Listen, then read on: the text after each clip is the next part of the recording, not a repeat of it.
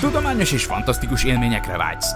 Akkor csatold az öveket és lépj be hozzánk a Parallaxisba. Üdvözlünk a Parallaxis univerzumban! Figyelem! A műsorban spoilerek bukkanhatnak fel. 12 éven aluliak számára nem ajánlott. Az MD Média bemutatja.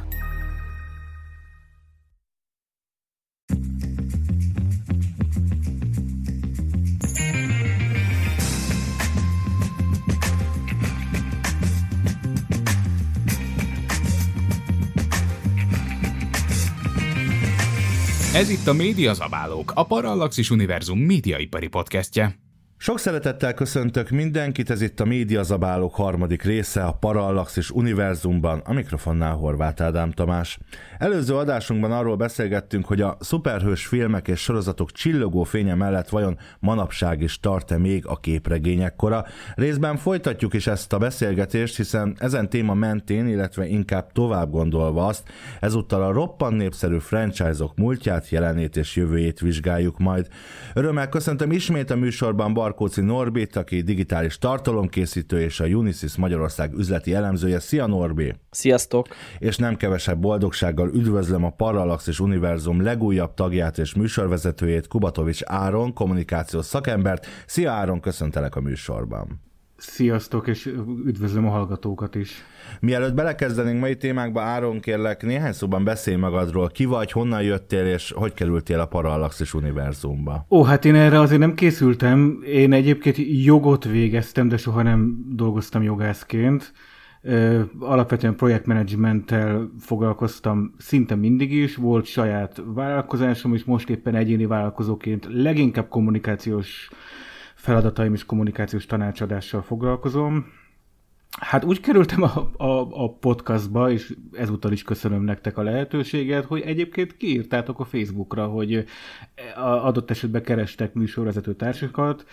Én nagyon régóta hallgatom az adásaitokat, és mivel van némi gyakorlatom, két podcastban én, én nem csak műsorvezető, hanem annak alapítója is vagyok, ezért úgy gondoltam, hogy hát ha érdekes lehet a személyem vagy a gondolataim számotokra. Hát mindenképpen, és köszönjük szépen, hogy itt vagy, itt vagy velünk, és hát eh, nagyon jó műsorokat eh, kívánok, de közben az is eszembe jutott, hogy eh, nem Norbi, ez olyan, hogy mikor jön egy új műsorvezető, aki régebben hallgatott minket, akkor ilyen kévágyjal így, hogy hogy kerültél ide, meséljél, és akkor mindig az van, hogy ja, hát régóta hallgatlak titeket, és akkor így, wow, nem, hogy így, na mindegy, hát látszik, hogy Valentin nap van a műsor felvételekor, úgyhogy, úgyhogy most akkor ahelyett, hogy szerelmesek lennénk egymásban a műsor további részébe, és a Parallaxis univerzumban, akkor beszéljünk, beszéljünk akkor a franchise-okról, mert elég sok kérdésem van.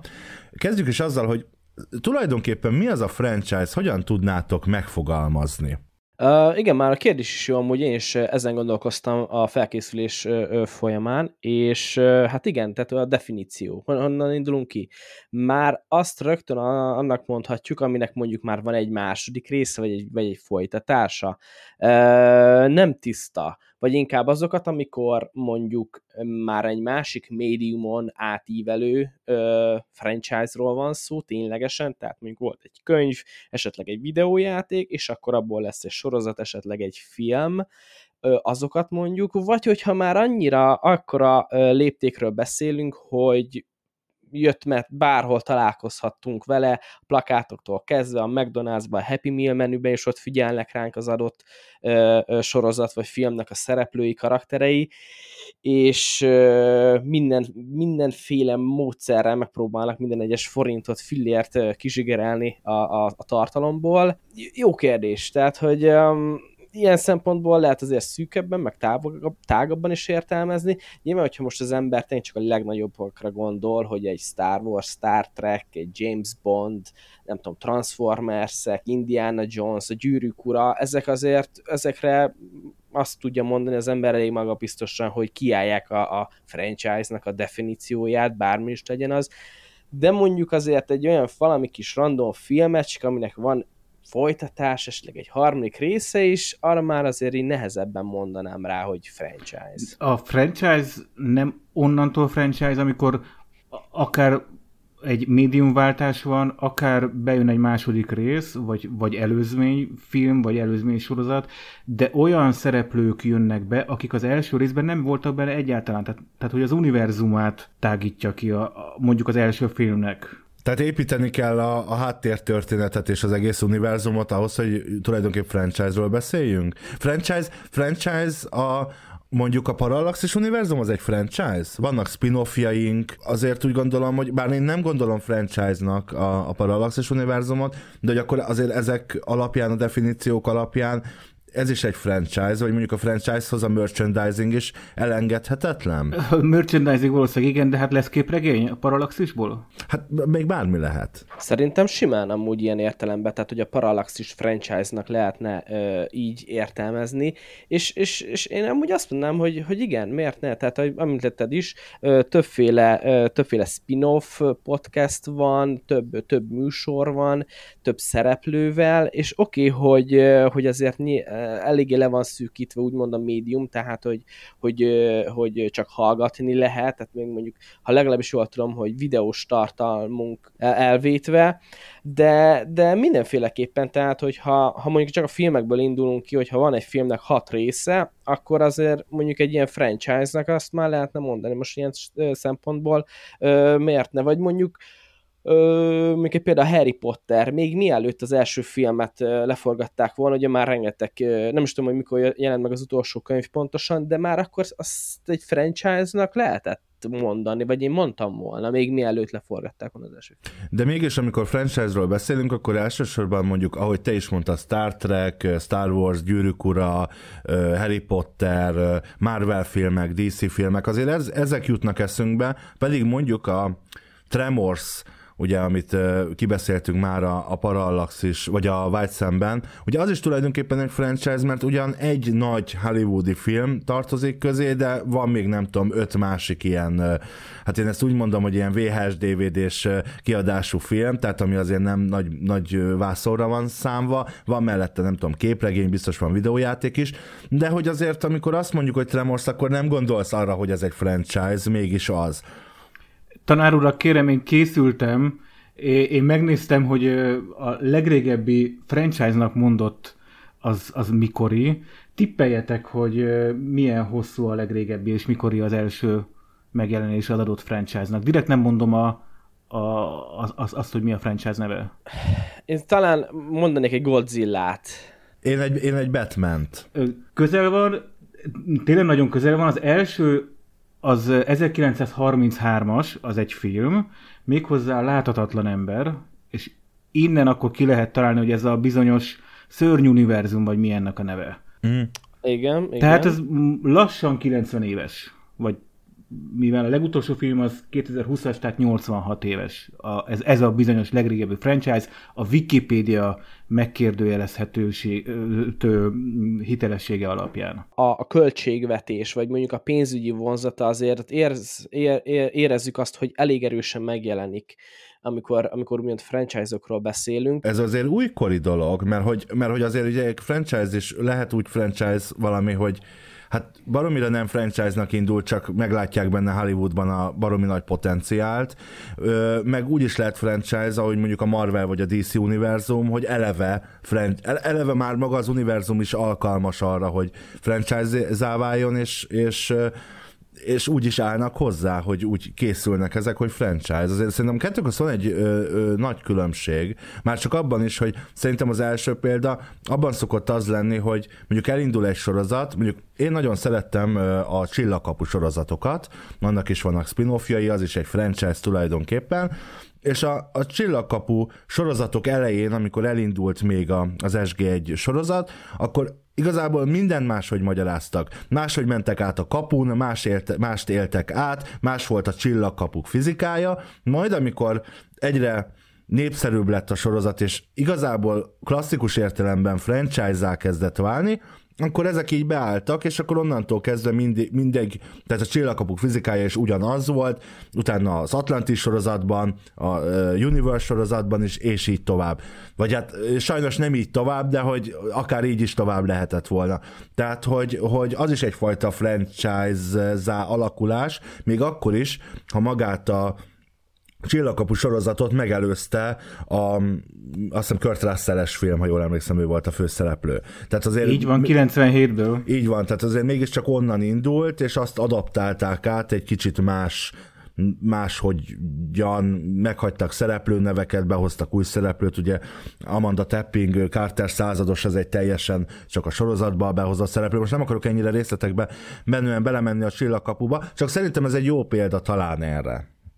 Ö, én igazat adok, mármint, hogy egy, egyetértek abból a szempontból, hogy úgymond új keletű, és hogy sokszor megpróbálnak alapból franchise-ba gondolkozni, vagy mondjuk van legalább, tudod, egy ilyen after credit jelenet, amivel nyitva hagynak bizonyos kapukat, hogy ha esetleg olyan jól teljesítene a film, akkor a további folytatásoknak már ott legyen a, a megkezdett kis mesdje ez szerintem amúgy az eseteknek a kevesebb részébe szokott bejönni, tehát persze a legnagyobbakat azokat ismerjük, hogy Marvel és DC, és hogy már egyből olyanban gondolkodtak, um, azok se feltétlenül a le legkorábbi próbálkozásoktól, inkább tényleg így a 2000-es évek második felétől, de viszont szerintem legtöbbször, főleg a, a tényleg a régebbiek, az ilyen 30-as, és 50-es évektől kezdve, ott még a, a legelső esetekben biztos, hogy nem ebbe gondolkodtak, vagy ez csak maximum a producerek legédesebb álma lehetett, hogy ezekből egy film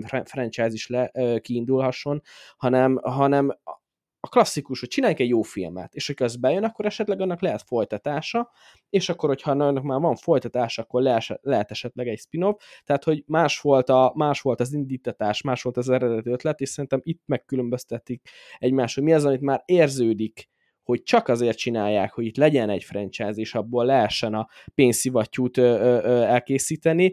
Például ugye erre jó példa, a pár évvel ezelőtt bejelentett, amit már Áron említettél, a, a, a, szörny univerzum, vagy Monster univerzum, már csak, bocsánat, lehet, hogy keverem, mert az a, nem, a, nem a Godzilla King Kong féle vonal, mert az még, még van is, hanem az az univerzum, amiben a Dr. Jekyll, Mr. Hyde, a láthatatlan ember, Dorian Gray is szerepelt volna. Dracula és is ebben Dracula, van talán. Meg és akkor ott igen. Johnny Depp-től Javier Bardem, már egy csomó színész le is szerződtettek, Tom Cruise is, neki ugye volt is a, a mumiás filmje, és hát gyakorlatilag az első filmnél az egész megakadt, léket kapott, és az egész franchise, el nem készült franchise-be is dölt, és szerintem ez egy ilyen negatív példának jó példa. Na, ha már szóba hoztad azt a szörnyű mumia filmet, amit egyébként Alex Kurtzman rendezett, akkor ha már Alex Kurtzman, ú, de jó rákötés, akkor azért Star Trek, és akkor beszéljünk egy kicsit a két talán olyan úgymond legrégebbi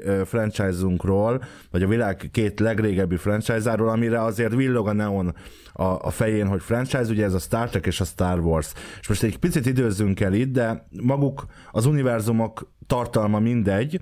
Én arról szeretnék elsősorban beszélni, hogy mikor váltak ezek franchise-e. Ugye a Star, a Star Wars esetében elkészült három film, a történet közepe, voltak könyvek, de nagyon sokáig csak három film létezett, és a merchandising részen túl azért önmagában nem voltak rá jellemző azok a franchise tulajdonságok. Ugyanígy a Star Treknél, ami ugye a 60-as években elindult az eredeti sorozat, és az igazából mikor vált franchise-á? Akkor vált franchise amikor mozifilm készült belőle, akkor vált franchise amikor lett egy spin egy rajzfilm sorozat, vagy akkor vált uh, franchise amikor mondjuk elindult az új nemzedék, és azt követte a, a Deep Space Nine, a, a Voyager, és, és kaptunk egy, egy nagyobb idővonalat az egészből. Tehát az, az eltelt időnek az adott univerzumban van jelentősége, a tekintetben, hogy az franchise válik-e?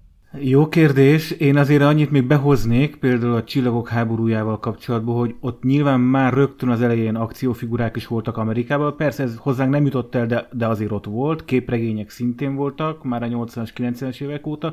Sőt, én hú de régen volt már az, de én játszottam Star Wars szerepjátékot, méghozzá nagyon sok időn, időn keresztül. És akkor már ez a 90-es évek végéről beszélünk, meg a 2000-es évek legelejéről, akkor már nem egy alapjáték volt, hanem már meg voltak hozzá kiegészítők, valamint a szerepjátékban. És akkor már volt rengeteg Na jó, de eltelt, eltelt egy csomó könyv. idő.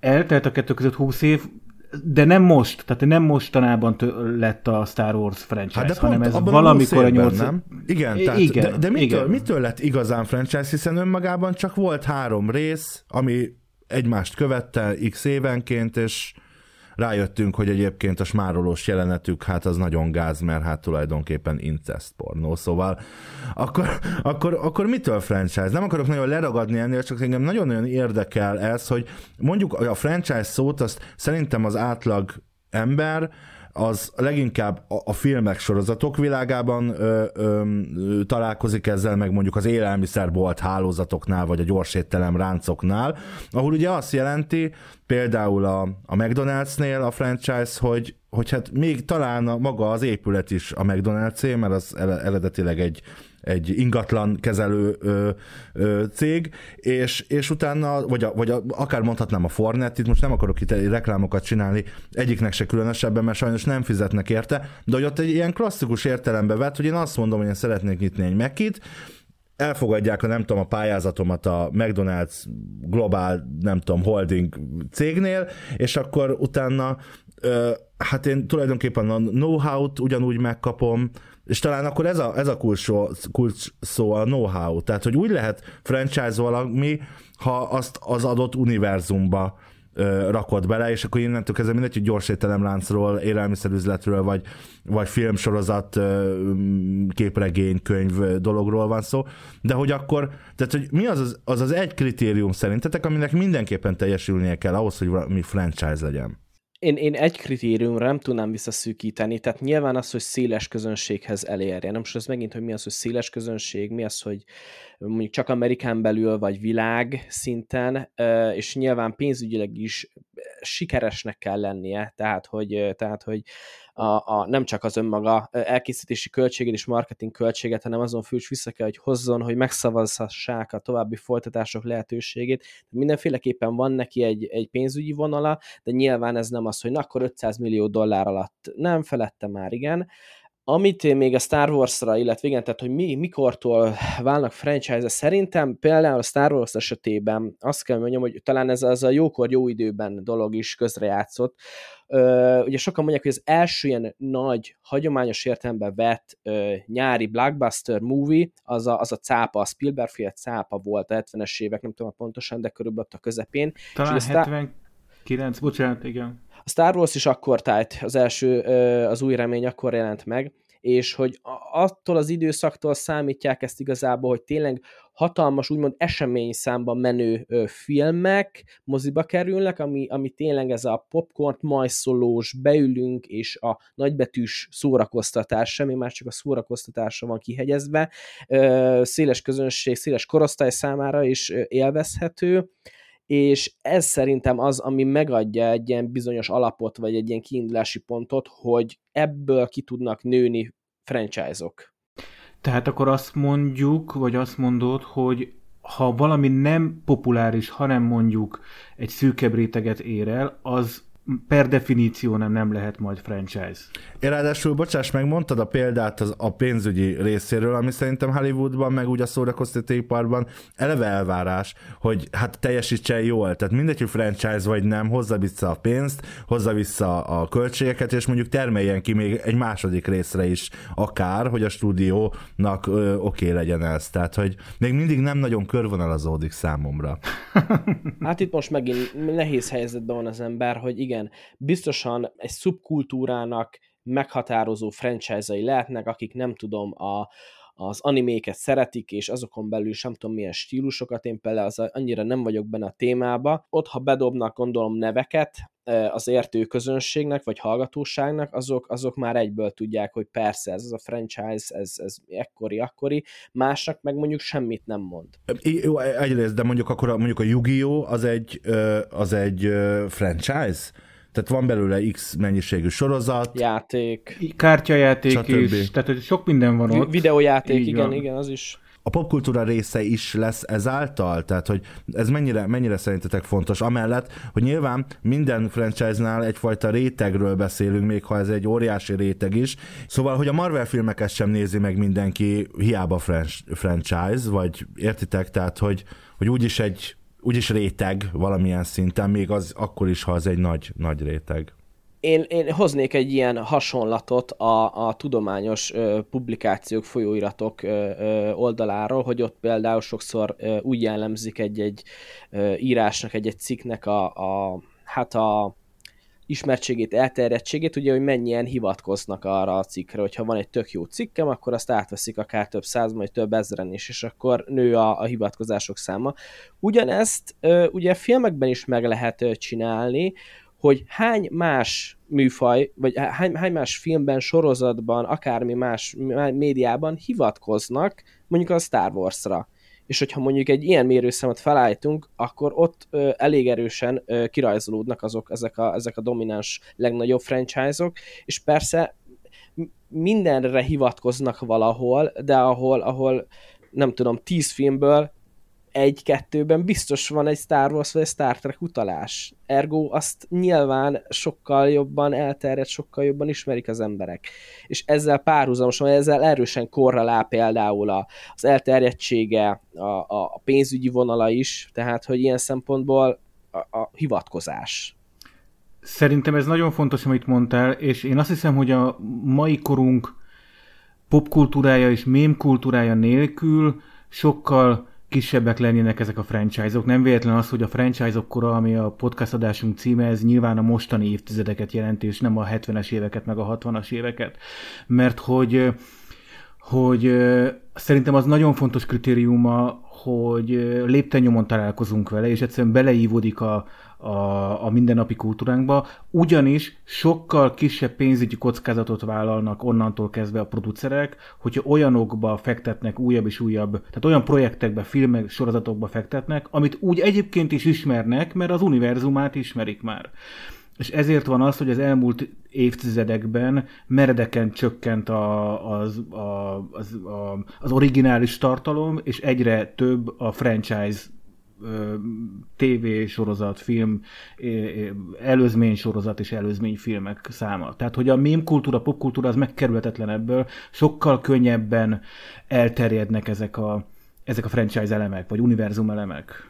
Nagyon jó, hogy ezt behoztad, de akkor egyben arról is van szó, hogy azért a franchise maga egy biztonsági játék, én mindenféleképpen azt mondanám, hogy tehát a pozitívumai, vagy a, ami amúgy mond hívogat, kecsegtet a producerek, befektetők számára, hogy nyilván egy olyan, egy olyan tartalomról van szó, amit, amit, már, amit már ismer valahonnan a hallgató vagy a néző. Tehát ugye, amit beszéltünk az elején, és esetleg már olvasta könyvben, látott róla egy képregényt, játszott a játéka, tehát, hogy már van mire építeni, nem egy teljesen úgy teljesen új IP, teljesen új cím, új történettel, új szereplőkkel, stb., hanem azért már, már, már van valami kiindulási alap, és nyilván ez, erre jó építeni. Tehát, hogy vannak karakterek, akiket esetleg már megkedveltünk, megszerettünk, és talán még érdekel is a, a történetük, hogyha olyan, hogy, hogy most mi, mi fog velük történni. És igen, amit mondtál Áron, persze, a, a, a nagy, nagy produkciós cégek szeretnek ilyenekbe fektetni, amin, amin látszódik, hogy oké, okay, hogy általában ezek azért több pénzbe kerülnek. Hát inkább műfajukat tekintve elsősorban. Ö, igen. igen, igen, igen, igen, tehát nyilván most itt inkább a képregényfilmek, Marvel meg DC terén, de azok ö, sokszorosát is vissza tudják hozni, és ugye már milliárd dollárban is mérhető, mérhető a, a bevételük, illetve ugye a streaming digitális platform elterjedésével ugye egyre könnyebb ehhezekhez kapcsolódó további spin-offok, sorozatok, egyéb, egyéb tartalmak elindítása. Igen, tehát a, a, valóban szerintem is kockázatkerülő, kockázatminimalizálás miatt van, ez a, van ez a tendencia, csak én nem húznám rá a vizes lepedőt a produkciós cégekre vagy a producerekre.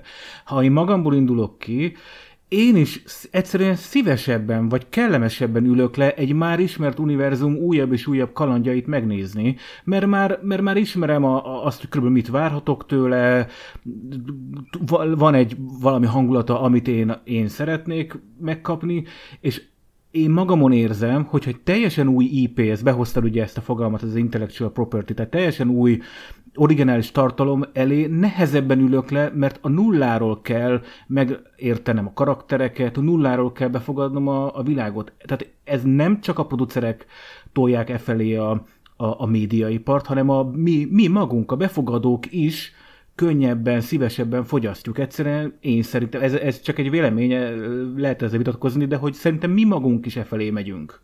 Ezt, ezt amúgy egyet tudok érteni vele, tehát én is nagyon sok ilyen folytatást nézek meg, és, és sok esetben tényleg az van, hogy várom, de, hogy mondjam, én szeretek, szeretek azért új tartalmakat is fogyasztani, legyen ez akár sorozat, vagy filmek, sőt kifejezetten nagyon sok olyan kedvenc rendezőm van, akik, akik soha vagy a legritkább esetben készítenek folytatásokat, és, és semmilyen kapcsolat nincs a korábbi életművükkel, hanem, hanem mindig eredeti címeket hoznak, és majd, majd, hogy nem üde, üde színfoltként jelennek meg a mozipalettán, amúgy ezek, ezek, ez igaz, ez igaz.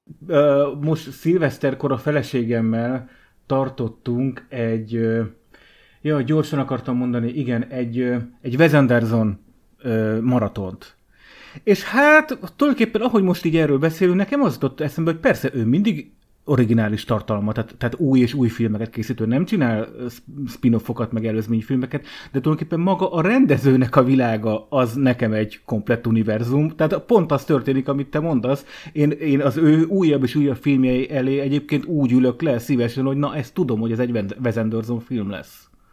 Mit tudom én, Antal Nimrod, vagy, vagy ugyanúgy jellemzőek a filmek, vagy Tarantino, csak hogy egy lapon említsem, David Lynch. Talant, így van, Lynch. Tehát, Nyilván hogy... nagyon kiléptünk a, a keretből, tehát, tehát persze nem, tehát definíció szerint a David Lynch filmek nem franchise filmek. Én csak a mintázatot mondom, amilyen nem, hogy mi magunk emberek milyenek vagyunk, mi szeretjük az ismerős közeget. Uh-huh. Én sem mondanám, tehát, hogy nyilván egy azonos rendezőnek a filmjeit így, nem, nem én se tartanám, azok, azok legfeljebb mondjuk akár esetleg szerzői vagy rendezői filmek, és a, és a stílus, meg, meg, meg ugye az egész atmoszféra az, az hasonló lehet, vagy ismerős lehet, de franchise-ek én sem mondanám őket.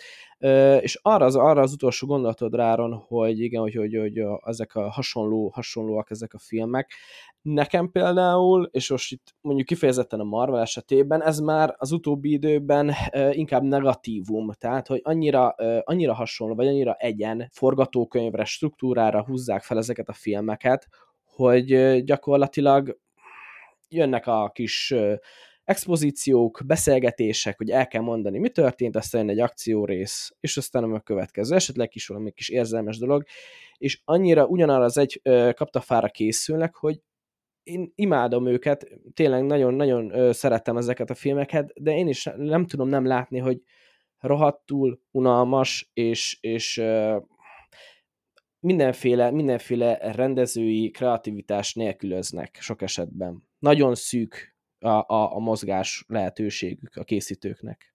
Szerintetek igaz-e az az állítás, hogy amíg mondjuk az originál tartalmaknál érdemes sebb vagy nagyobb hangsúlyt kap az, hogy ki játszik benne. Ugye régen azért arra ültünk be moziba, vagy a többség arra ült moziba, hogy azt mondja, mit tudom, Jennifer Aniston, Adam Sandler, hú, az egy jó vígjáték lesz, bele, beülök.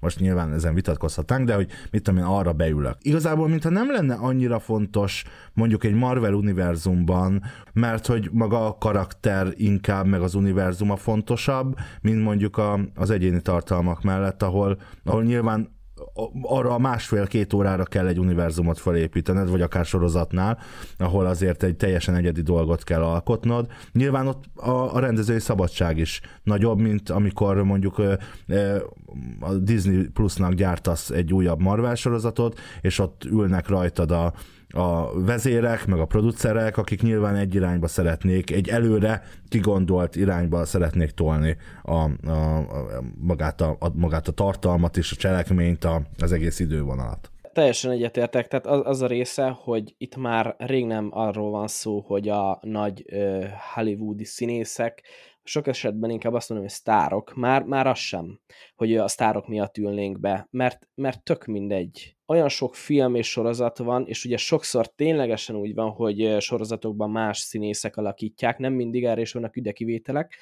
tehát egyszerűen egy átlag, átlag filmnéző, sorozatnéző fogyasztó lehet, hogy még, még csak nem is akarja követni. És neki tök mindegy, hogy most éppen Robert Downey Jr. játsza vasembert, jaj nem, ő már meghalt, most más jön. Ú, most nem Chris Evans lesz ka- Amerika kapitány? Tök mindegy nekik. Már, már, már nem, nem, a sztárok, nem a sztárok miatt ülnek be, hanem a karakterek. Vasember érdekli az embert, Amerika kapitány érdekli az embert, és ez már egy másodlagos, hogy ez kiátsza. Ez, ez nyilván színészek szempontjából oké, okay, ez, ez lehet, hogy egy kicsit negatív, vagy, vagy degradáló is lehet, de hogy ez, ez a tendencia, ez tökre megfigyelhető, hogy a fiatal korosztálynak, tizenéveseknek, meg jó, most kicsit nagyon csúnyán, meg Kínának készítenek filmeket, és akkor szavasz. Ez egyébként tök érdekes, amit mondasz, mert valójában most, ahogy mondtad, így végig gondoltam, és pont a Vasember példájában ott az első részben ott az ő haverját alakítja egy néger színész, és, igen, a második, Howard, igen. és a második részre kicserélik őt, egy, nem egy túl, vagy számomra nem egy túl jó választás nekem, ő nem annyira olyan, nem tudom a nevét a színésznek, de nem, nem annyira olyan, amilyen... Cheadle, igen. Igen, amilyennek kéne. Hát, hát te vagy itt a Wikipédia szócikköz. Szóval, hogy, hogy nem, nem ott az, az, például, az például, én szeretem a Vasembert, szerintem a Vasember egynél jobb ilyen jellegű film nem nagyon van, és engem például ez zavar, de nyilván ettől még megnézem a dolgot. Ké, igen, két dolog jutott ezzel kapcsolatban eszembe. Az első, hogy például Robert Downey-nál, hogy már itt tartunk, ha most megnézzük az elmúlt nem tudom, mondjuk tíz év termését, hogy a Marvelen kívül mit hozott, volt pár éve egy Dr. Dolittle film, hú, és akkor ja, lehet, hogy valakinek nem ugrik be, de tényleg. volt. Tehát borzalmas, tehát, hogy anélkül e, nem nagyon életképes, de most oké, okay, ez csak egy példa volt. A másik, meg ami eszembe jutott, az még jó, igen, erre a, szintén a színész cserére a Hulk ugrott be, ugye ott már H harmadik színész játsza a filmekbe, most jelenleg Bruce Banner karakterét Mark Ruffalo játsza, és a She-Hulk című sorozatban van egy ilyen ominózus beszélgetés, ahol az unokatestvére, ő lesz a Sihák, és benne van Mark Ruffalo hákja is, akit ismerünk a filmekből, és egy beszélgetés során említi neki, hogy de én már, én már nem az a személy vagyok, szó szerint, literal, literally.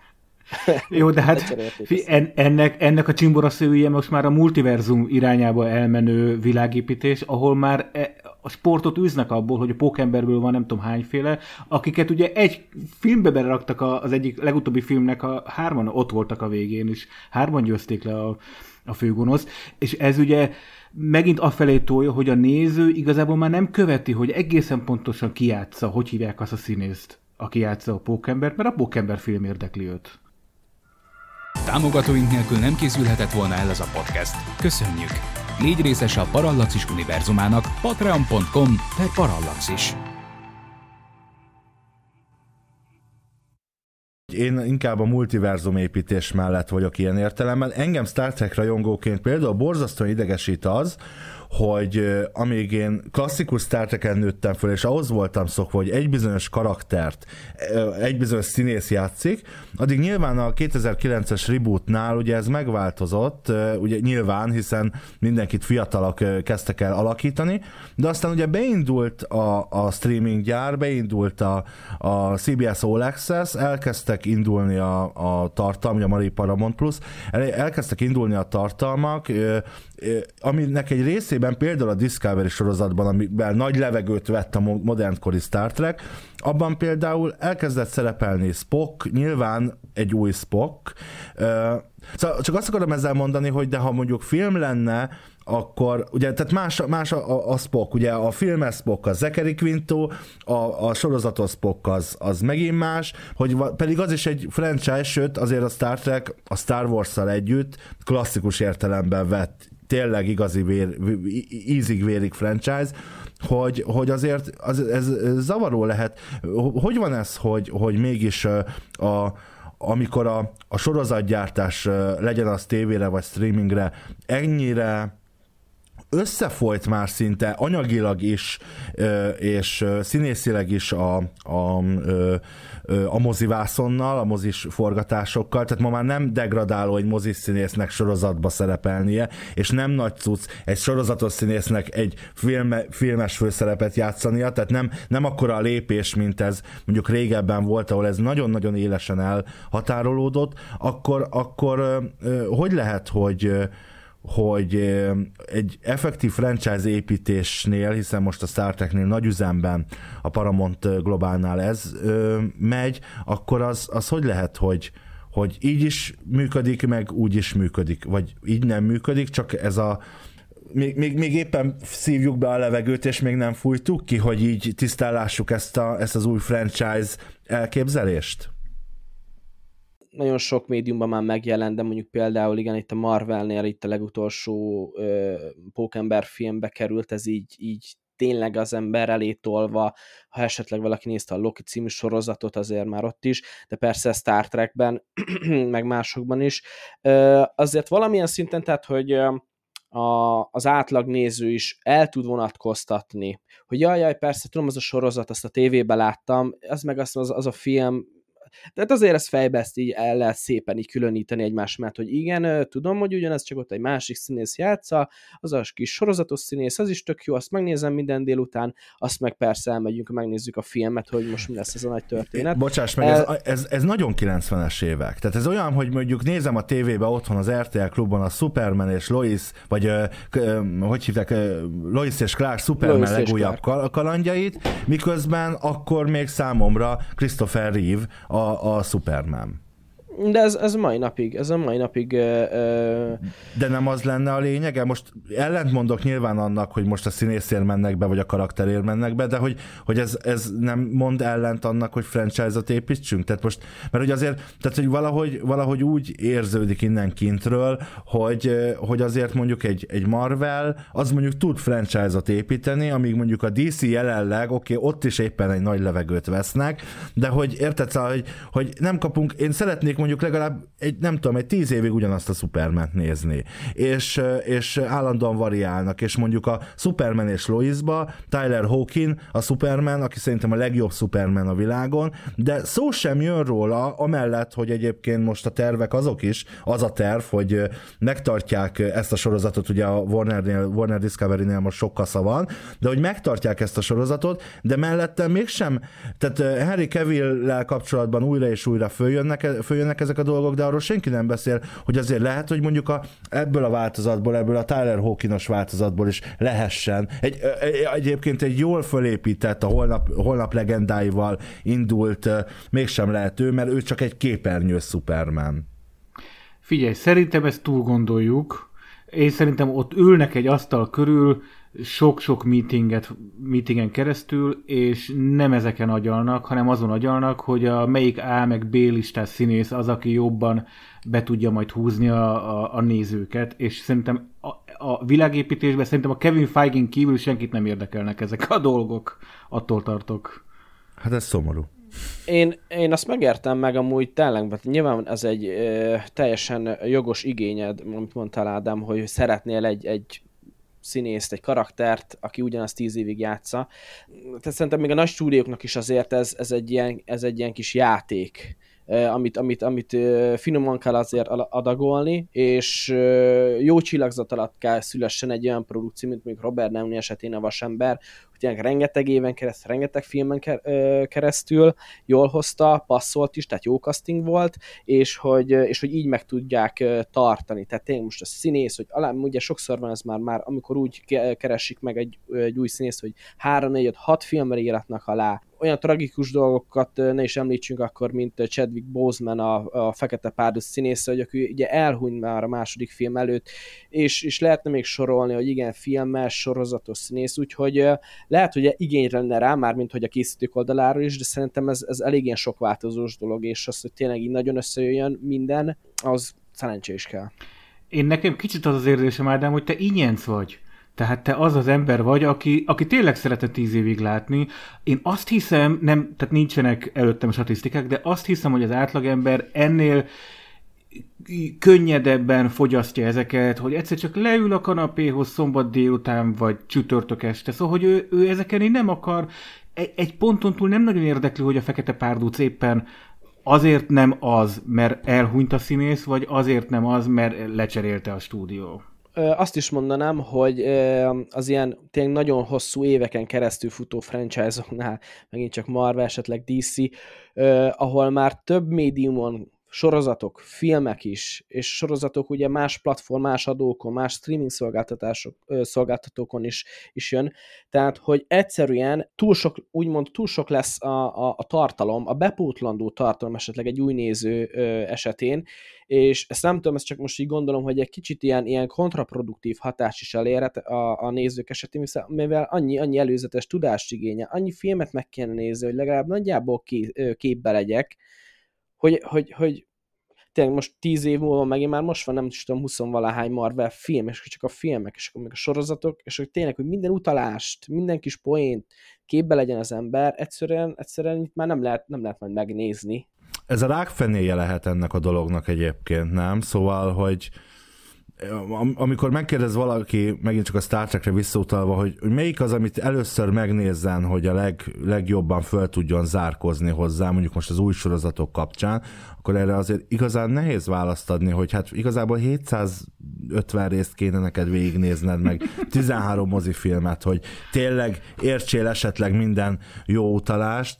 Tehát akkor mondjuk, a, tehát hogy akkor ezek szerint a franchise, mint olyan, az hordozza magában azt is, hogy egyszer kipukkad ez a lufi? Tehát, hogy meddig feszíthető még mondjuk a Marvelnél? A határ, nem tudom, 60 filmig, most nyilván nem számokról beszélek, de hogy, de hogy mi az a pont, amikor már generációsan új a közönség, és másoknak kell csinálni, vagy tényleg elhújnak a színészek, vagy már nem vállalják, tehát hogy mi az a pont, amikor, ami, vagy mi az az idő, aminek el kell tennie ahhoz, hogy, hogy most akkor egy kicsit restartoljuk ezt a dolgot, mert most már mondjuk én, aki szeretem ugyan valamennyire az ilyen képregényfilmeket, bár én inkább dc is vagyok, mint Marveles, de már kb. neki se állok a Marvel filmeknek, mert azt se tudom, hogy hol kezdjem, hogy most milyen sorrendben nézem, jó, biztos vannak erre weboldalak, de hogy milyen sorrendben nézem a Vasembert, a bosszúállókhoz képest a, a, a Amerika kapitányt, a nem tudom hol helyezkedik el benne, időrendben tényleg úgy nézem, tehát hogy a, hogy azért, a, és ugyanígy nem jött szóba, de azért, azért beszéljünk, vagy említsük meg azért mondjuk a, a, tudom, a démonok között franchise-t, a, a, az Insidious franchise-t, amik, amik ugye egyre nagyobbak, és úgy is tartalmaznak filmeket, hogy, hogy hát mint spin-offként Annabelle történetét, vagy az apáca történetét a, a démonok közöttben feldolgozzák, tehát hogy, hogy de mi az a pont szerintetek, amikor már ennek, ennek ez nem tud így működni. Vagy ez, vagy ez egy teljesen előrelátható pont, és ez olyan, hogyha ezt tudná, nem tudom, a Marvel vagy a DC vezetőségei közben nagyon bólogattak, akkor, akkor hát ők lennének a legboldogabb emberek. Tehát ez az X-faktor a dologban? Ha már franchise én azt egy ö, lehetséges jövőnek látom, hogy, igen, hogy a saját súlya alatt egyszerűen ez majd be fog, be fog szakadni ilyen szempontból, hogy már nem fogja nyilván azokat a számokat hozni, és már annyi, annyi tartalom van mögötte, és azt folytatni, azt, azt, azt nem lehetséges, nem, nem fogja. 50 év múlva majd valaki úgy fog moziba menni egy új szülött, aki nyilván felnő, addigra, hogy megnéz minden, nem, tehát egyszerűen ezt nem lehet. Amit említett, igen, tehát hogy fórumokon már uh, animék esetében ez jellemző szokott lenni, ahol sok a filler rész, de uh, Star Warsnál, gondolom Star Treknél is, Marvelnél is ott vannak a fórumnál, hogy, hogy mit és milyen sorrendben, és miből mennyit kell megnéznem. Nézd meg az Amerika Kapitány második részét, aztán a Shield ügynekeiből a második év, a tizediktől, nem tudom. Tehát így, hogy nagyon lecsupaszítva. Tehát ilyen listákat lehet találni, hogy ha valaki tényleg nagyon érdekli, de viszont a minimális időt szeretne erre rá fordítani. És igen, még az jutott eszembe, hogy a képregények esetén ugye a, a hagyományos értelembe vett nyomtatott képregények, ugye ott már a Marvel esetén ott ez mindenféleképpen már bekövetkezett a 2000-es évek elején, amikor az Ultimate képregény sorozatok, az új világ füzetek elkezdtek megjelenni a legtöbb, nagyon sok hős esetében, és ott úgymond ilyen, ilyen soft vagy hard rebootok keretében egy kicsit ráncfelvárták a karaktereket, új eredet történeteket alakítottak ki, mert, mert annyi sok történet volt, annyi sok különböző szál futott párhuzamosan egymás mellett, hogy egy picit sok volt, az olvasók sem gondolom már, már úgy vették a lapokat, és, és volt egy ilyen képregényes reboot. Ezt simán el tudom képzelni majd a filmek esetén, és hogy már jó, majd, majd 58. film után, akkor opp, akkor most csinálunk egy rebootot.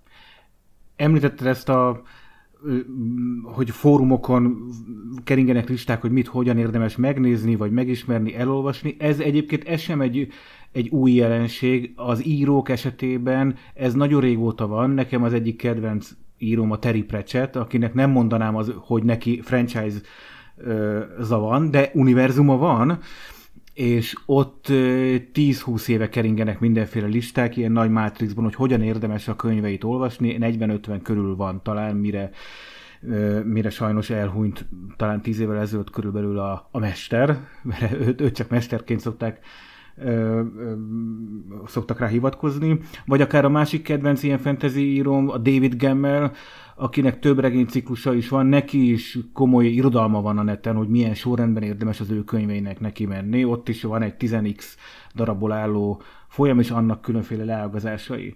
Tehát ez egyébként nem új, nem új keletű dolog, hogy egyáltalán nem triviális, hogy valaminek hogy kezdünk neki, ami már túlterjeszkedett egy vagy két részen.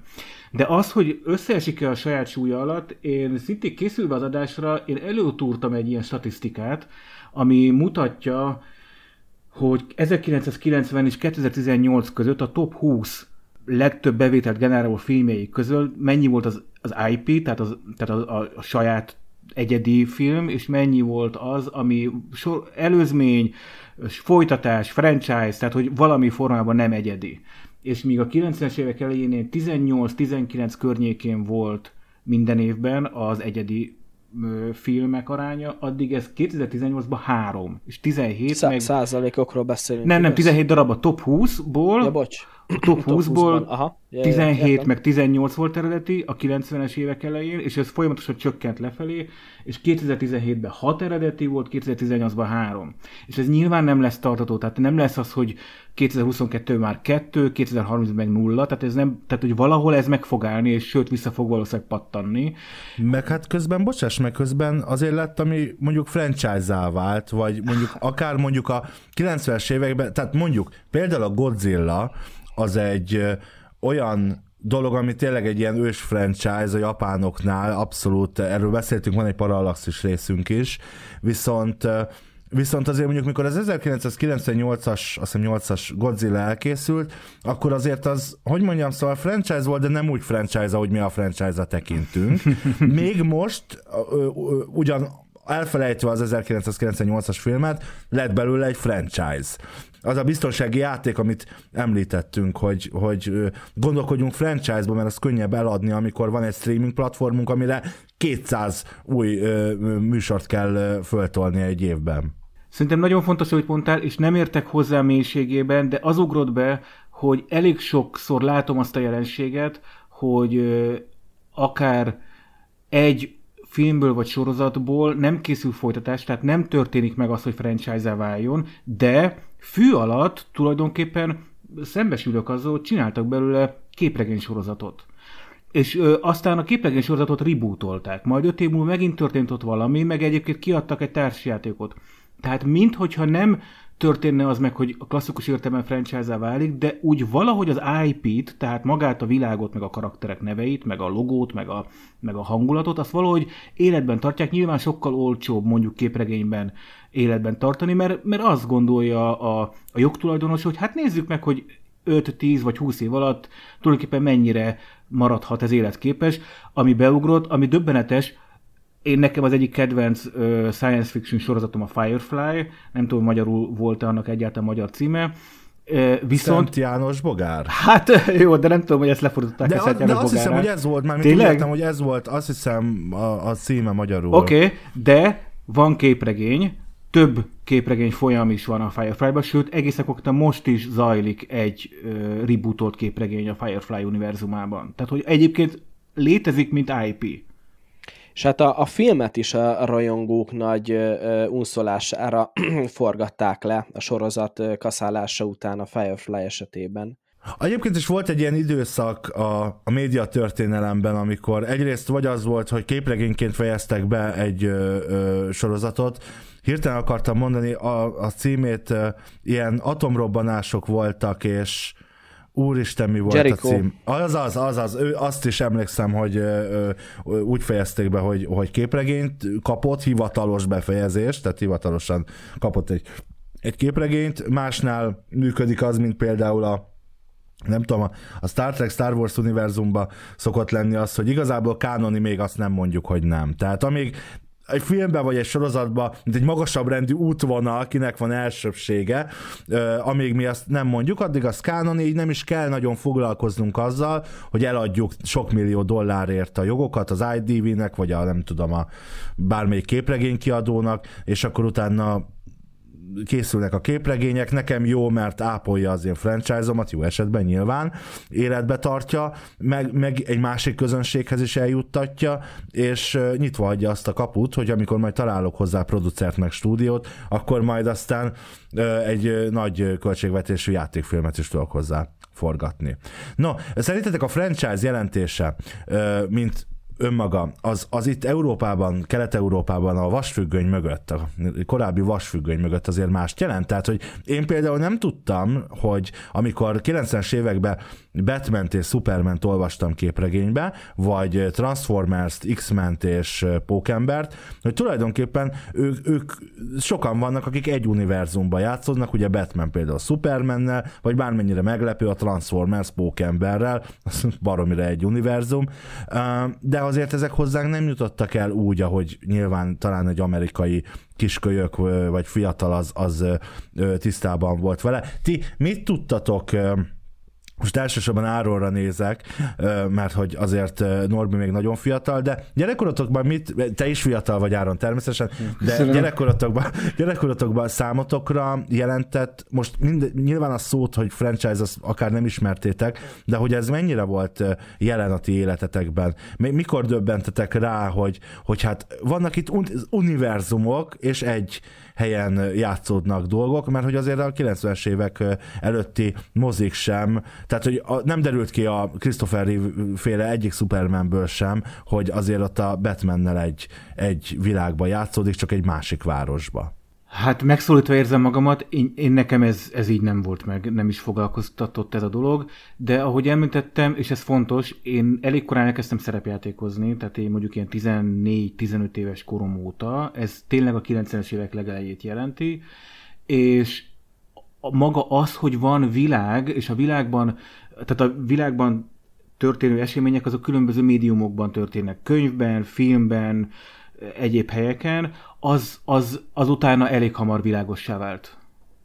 De nem hívtuk franchise-nak. Én arra emlékszek kifejezetten, hogy bár fiatal voltam, ez még a 90-es évek vége, meg talán 2000-es évek eleje, és hogyha emlékszünk még olyan uh, klasszikus uh, mese animációs csatornákra, hogy Fox Kids, ott, ott ment a, a pókember. Igen, a csodálatos pókember. Igen, igen, igen. Uh, így van a televíziós sorozat, az animációs, és um, hát én akkor nem is tudom, milyen 7-8 éves forma lehettem, és akkor, tehát hogy akkor arra biztosan emlékszek, hogy ugye Pókember történeteiben, talán így a későbbi részek évadokban elkezdtek egyre jobban ö, beszivárogni ö, más más-más marveles karakterek, és nem csak a nyilván a Pókember klasszikus, hagyományos főgonoszaira gondolunk, hanem Vasember is megjelent ebbe például, most Sőt, a többi pókember, tehát hogy az igen, pont az a sorozat, ami ahol van, van pókverzum, tehát hogy Pontosan. igen. igen. Úgyhogy nekem, nekem, én legalább semmire emlékszek, ez volt az első, hogy wow, itt ilyet is lehet csinálni, crossovert, akkor persze szót még nem ismertem, nagyon-nagyon lenyűgözött akkoriban ez. És ti mit tennétek, ha nektek lenne egy univerzumotok? Szerintem a dolog egy kicsit kettős, tehát, hogy egyrészt nyilván, hogyha egy franchise már tud akkora lenni, tud annyi pénzt szállítani, a, mondjuk a főfilmekből, hogy el lehessen indítani esetleg kisebb projekteket, kicsit úgymond kísérletezőseket, persze nem kísérleti filmekre gondolok, hanem csak egy picivel másabb stílusba, az tök jó, mert az képes arra, igen, hogy bevonjon új embereket, esetleg kijön egy, egy valami horror verziója, akkor, akkor azt lehet, hogy megnézi az ember, holott már lehet, hogy a főcsapás irányt egy kicsit unja, mert ugyanaz a színes szagos dolog van minden egyes alkalommal, de hogyha van egy kicsit újabb dolog, akkor, akkor arra meg beülne, de nyilván ennek meg előfeltétele, hogy legyen annyira erős a franchise, hogy ezt meg tudja magának engedni az ilyen ö, spin-off jellegű ö, dolgokat, úgyhogy ö, szerintem ugye a kettő így összefügg, minden esetre én, hát persze, hogyha én, én a, a, a rendezhetnék, vagy tervezhetnék ilyet, akkor csinálnék egy, egyet a közönségnek, egyet magamnak, és akkor az úgy, az úgy jó lenne. Egyikből lenne pénz, a másik meg olyan lenne, hogy uh. Én visszakötnék a médiazabálók előző ö, adására, ahol a vége felé arról volt a, a diskur, tehát arról beszélgettetek, hogy létezik-e olyan, hogy szuperhősös műfaj, vagy pedig most már lehet azt mondani, hogy vígjáték, vagy krimi, vagy, vagy bármi horror. És most már azt látjuk, hogy igen, tehát hogy nem csak tini sorozat készül, hanem például készült, ahogy mondta Norbert most, készült horror sorozat, a Swamp Thing, tehát a, nem tudom, talán mocsárlénynek hívják magyarul, az egy klasszikus értelmevet horror sorozat volt, de fú, most követetek meg DC világban játszódik? Vagy, igen, igen, igen. igen. Szóval, és a... most jön is, most lesz, lesz és, és ott van a másik, ami szerintem meg aztán még inkább e felé mutat, a Joker legújabb feldolgozása, amit a Top Phillips rendezett, és a Joaquin Phoenix rendez, volt a, ugye a Joker, hogy az, hát az már súrolta a szerzői film kategóriáját, és tehát az egyáltalán nem képregényfilmes, és az egy, az egy igazi hollywoodi dráma, mint, mint műfajként azt így tudnám mondani. Tehát, hogy most már eljutottunk oda, ez valószínűleg a pénzbőség miatt van, tehát hogy megengedhetik maguknak azt, hogy 80%-ban csinálnak ö, klasszikus értelemben vett képregényfilmet, és a nyereség egy részéből tudnak készíteni, ahogy, ahogy Norbert mondta, más típusú filmeket. Tehát én, a, ha nekem lenne franchise-om, egyrészt nagyon vigyáznék rá, 80%-ban valószínűleg én is pénzt termelnék, és a maradék 20%-ban viszont kísérleteznék. Valószínűleg nem tini filmekkel, de horror, pszichológiai dráma, krimi, noir, tehát itt azért, le, itt azért elég széles a paletta a, pont, hogy említetted Áron a, a Jokert, hogy például abban a film esetén, hogy, hogy tényleg annyira erős alakítás és, és a drámai történet miatt, én például amúgy azt hiszem, hogy annak amúgy totál nem kéne szerintem folytatás, és nyilván nem tudok róla semmit, mert még nem is láthatunk belőle egy másodpercet se, de én, én kételkedek, hogy, hogy egy, egy folytatás miben tudna még ahhoz hozzáadni az az első rész, az, az, az annyira jó volt. Tehát és amit ebből ki akartam hozni, hogy, hogy mindennek kell folytatás, mert például ebben az esetben ezt totál nem érzem, hogy kellene, és csak még két példa, Cameron, James Cameronnak ugye az Avatar projektje, ugye, amit ugye 2009-es első rész után 13 évvel később kijött most a második, és már van a harmadik, negyedik, meg ötödik, azok is lesznek. Oké, okay, és még egy utolsó példa, az, az amúgy a kedven, kedvenc ilyen sztorim, a Vissza a jövőbe trilógia, ami már önmagában ugye egy franchise, és, és teljesen jól megvan, köszönjük szépen, és amikor Universalék megkeresték ugye a rendezőt Robert Zemeckis-t, hogy hát ezt rebootolni kellene, vagy valamit ezzel nagyon kellene kezdeni vissza a jövőbe, és akkor mondta, hogy nem.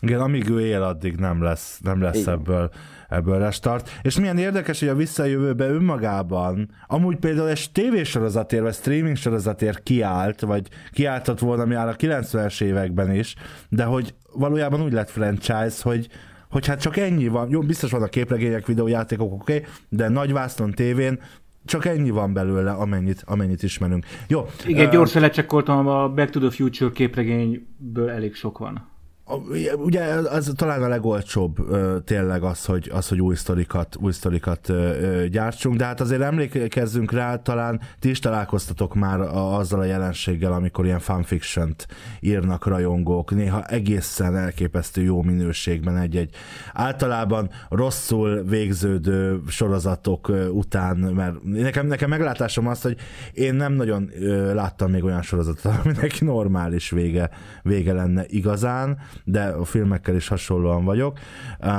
Majd erről még ebben az évadban, a Parallaxisban fogunk beszélgetni, mert hogy ugye a Nem című film a sorra kerül, és én ezt így nem olyan régen megnéztem, de bár nem láttam volna. Szóval azért a filmek befejezéséről lehet, lehet azt szerintem egy külön adást csinálni, de szerintetek ha már itt van Áron, aki ebben a műsorban fog a legtöbbet előfordulni, illetve a Kalambó podcastünkben, ami ebben a hónapban indul a hónap végén, az utolsó hétfőn. Szóval szerintetek a Kalambó az franchise? Ugye tévés formátumról beszélünk klasszikusan, moziban sosem járt, tévéfilmek vannak, 75 és 90 perces tévéfilmek vannak, más-más adón, NBC, CBS máshogy kérte.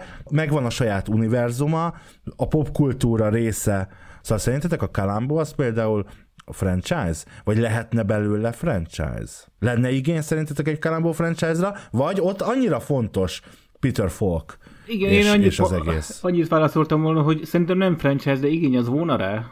Azért részemről. Nem tudom, mozifilmje volt? Nincs. Vagy nincsen, csak, csak sorozat. Csak, csak tévé. a tévésorozat. Aha, aha, aha. De hát azok tulajdonképp filmek, csak tévé. Igen, igen, igen, igen, tévéfilmes Van szobra. formátum. Ja, és hát van, van egy szobra a Falk utcában, mert ugye az, a, az, az ez már a Kalambóban majd beszélünk róla, hogy az a idióta Urban Legends, hogy ő a hogy ő, ugye folk, falk, és akkor a magyar származású volt, de soha semmi ő maga sem erősítette meg, bár nem is cáfolta, de hát tudjuk mindenki magyar, Jézus is magyar volt, szóval, hogy előbb-utóbb mindenki magyar, tehát. Én, én ezt nem mondanám amúgy franchise-nak, ez egy, ez egy sorozat, és té- az viszont annyira erősen ö, mindenkiben szerintem összenőtte a főszereplő Peter Fox személyével, hogy hát de aztán meg a fene se tudja, hogy újraindítani. A Magnumot is újraindított. De érted, érted a, a, a Poirotból is lehetett új színésszel lejátszani Poirot, tehát hogy ez, Igen, ez szerintem igazából David Suchet az igazi Poirot. Tehát bárki hát, eljátszotta, lehet, hogy az csak egy tévés változat volt, de hogy azért, tehát hogy David Suchet kell, azt hiszem David, ugye David? Igen. Kellett, kellett hozzá. Egyébként a Kalambónak igen van egy spin a Mrs. Kalambó, a Star Trek Voyager főszereplője játsza fiatalon két Mulgrew, aki a Janeway kapitány, ő játsza fiatalon, ami, és ettől a sorozattól tulajdonképpen még a Kalambó készítő és maga Peter Falk is elhatárolódott. Tehát nyilván a stúdiónak volt egy, ugye meg volt ez a licenc, meg volt az, hogy ő Kalambó, és akkor Mrs. Kalambó, és akkor ő ott nyomozgatott, de, de nem, nem, nem. Kalambó egy sorozat, de manapság már inkább egy mém. Uh-huh, Szerintem. Uh-huh. Jó, így a műsorunk vége fele nekem egy, egy kérdésem van még, ami nagyon érdekel engem.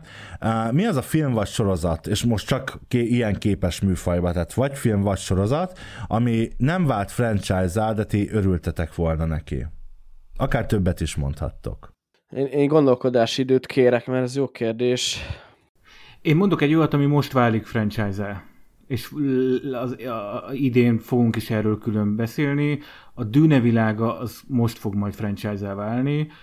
Egyőre még nem az, hanem egy, egy univerzum könyvsorozattal és némi egyéb médiát magába foglaló termékekkel, de, de a, az új filmek hatására, és ugye most már lesz sorozat is, most, most ez, ez megtörténik. Én ennek örülök, de, de ez, ezzel még csak kapufát lőttem a kérdésedre. De elfogadom.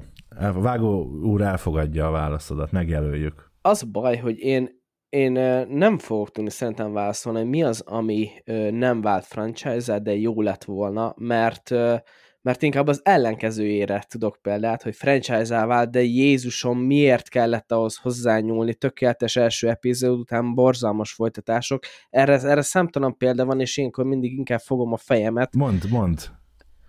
Mondj példákat. Uh.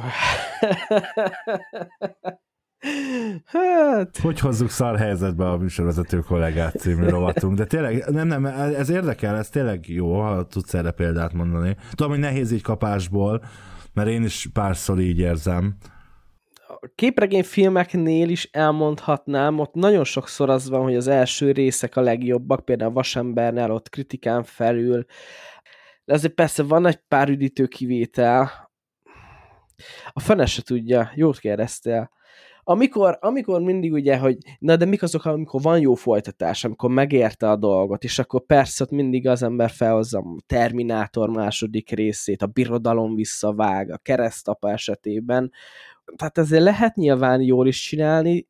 Én valamiért inkább azt, azt érzem, hogy sokszor hozzányúlnak, és nem kellett volna.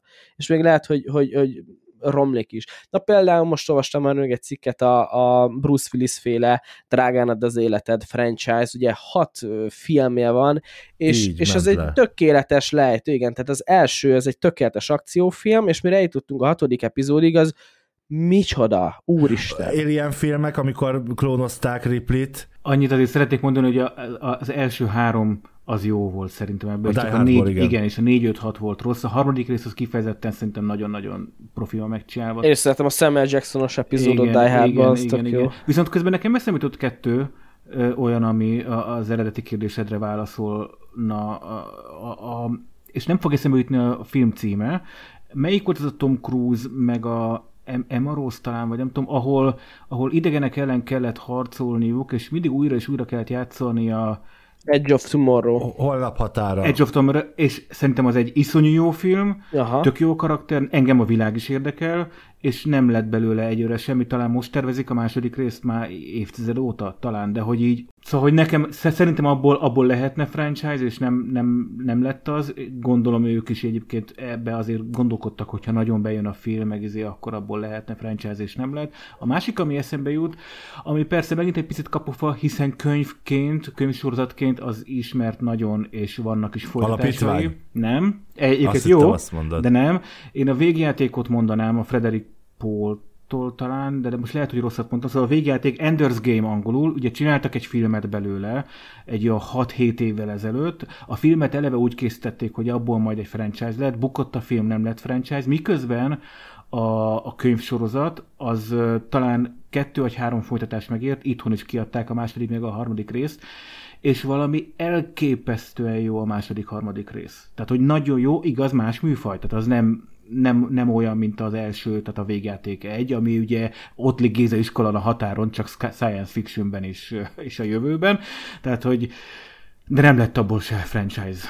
És én azt sajnálom, az egy elég jó világ, szerintem az is. Fogunk beszélni majd a Parallaxisban. Egyébként mindkét említette a holnap határáról is, bár az még messze van, mert majd a tíz éves születésnapjára van betervezve 2024-re, szóval addig még, addig még várni kell. Hát véget ért a mai műsoron, képzeljétek el, úgyhogy, úgyhogy nem maradt más hátra, mint hogy elköszönjek, és azt mondjam, hogy ezt a beszélgetést amúgy folytatni fogjuk, méghozzá a jövő hónapban, mm, április harmadikán, hopp, pont a születésnapomon, a streamingelés koráról fogunk beszélni, szóval szerintem adja magát, már itt a, tulajdonképpen a, az előző adásunk is, és ez is azért nagyban kapcsolódik ehhez, úgyhogy most el is jutunk odáig, főleg úgy, hogy ahogy azt említettem, most Valentin nap van, február 14-e, úgyhogy ebbe, ezen a napon indult el Magyarországon is a Sky Showtime nevű streaming szolgáltató, ami ugye a Paramount Global és Comcast, tehát az NBC Universal közös streaming felülete itt Magyarországon, úgyhogy már tapasztalatokkal is fogunk tudni akár szolgálni ezzel kapcsolatban, de hát van miről beszélni a Netflix-től, az Amazonon, az Apple TV Plus-on, a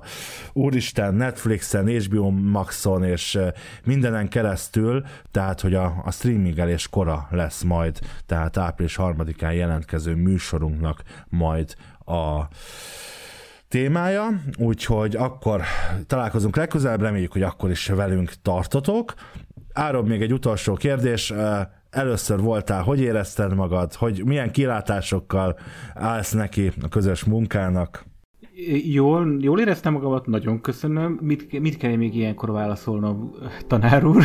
Válaszoltál, örülök, ha jól érezted magad, és jól beszélgettünk. Jól éreztem magamat, szerintem jó volt, és remélem, hogy azért tudtam értelmeseket mondani. Szóval tehát legközelebb március 6-án jelentkezünk, a streamingeléskora lesz a témánk, úgyhogy mindenképp tartsatok velünk. Barkóci Norbi és Kubatovics Áron és valamennyi munkatársam nevében köszönöm a megtisztelő figyelmet, további jó podcast hallgatást kívánok, és ne felejtjétek, ez a formátum olyannyira tökéletes, hogy kép sem kell hozzá. Sziasztok! Sziasztok! Nem volt elég a tudományból és a fantasztikumból? Olvasd a parallaxis.emtv.hu-t, lájkold a Facebook oldalunkat, nézd a YouTube csatornánkat, és hallgassd a Szokolébresztőt a Tilos Rádióban. A Tudományos Újságíró Klubja és a Tudományos Ismeretterjesztő Társulat által a Juhari Zsuzsanna díj külön díjával jutalmazott blog podcastjét az MD Media készítette. Kreatív producer Horváth Ádám Tamás. Hamarosan jön a következő rész.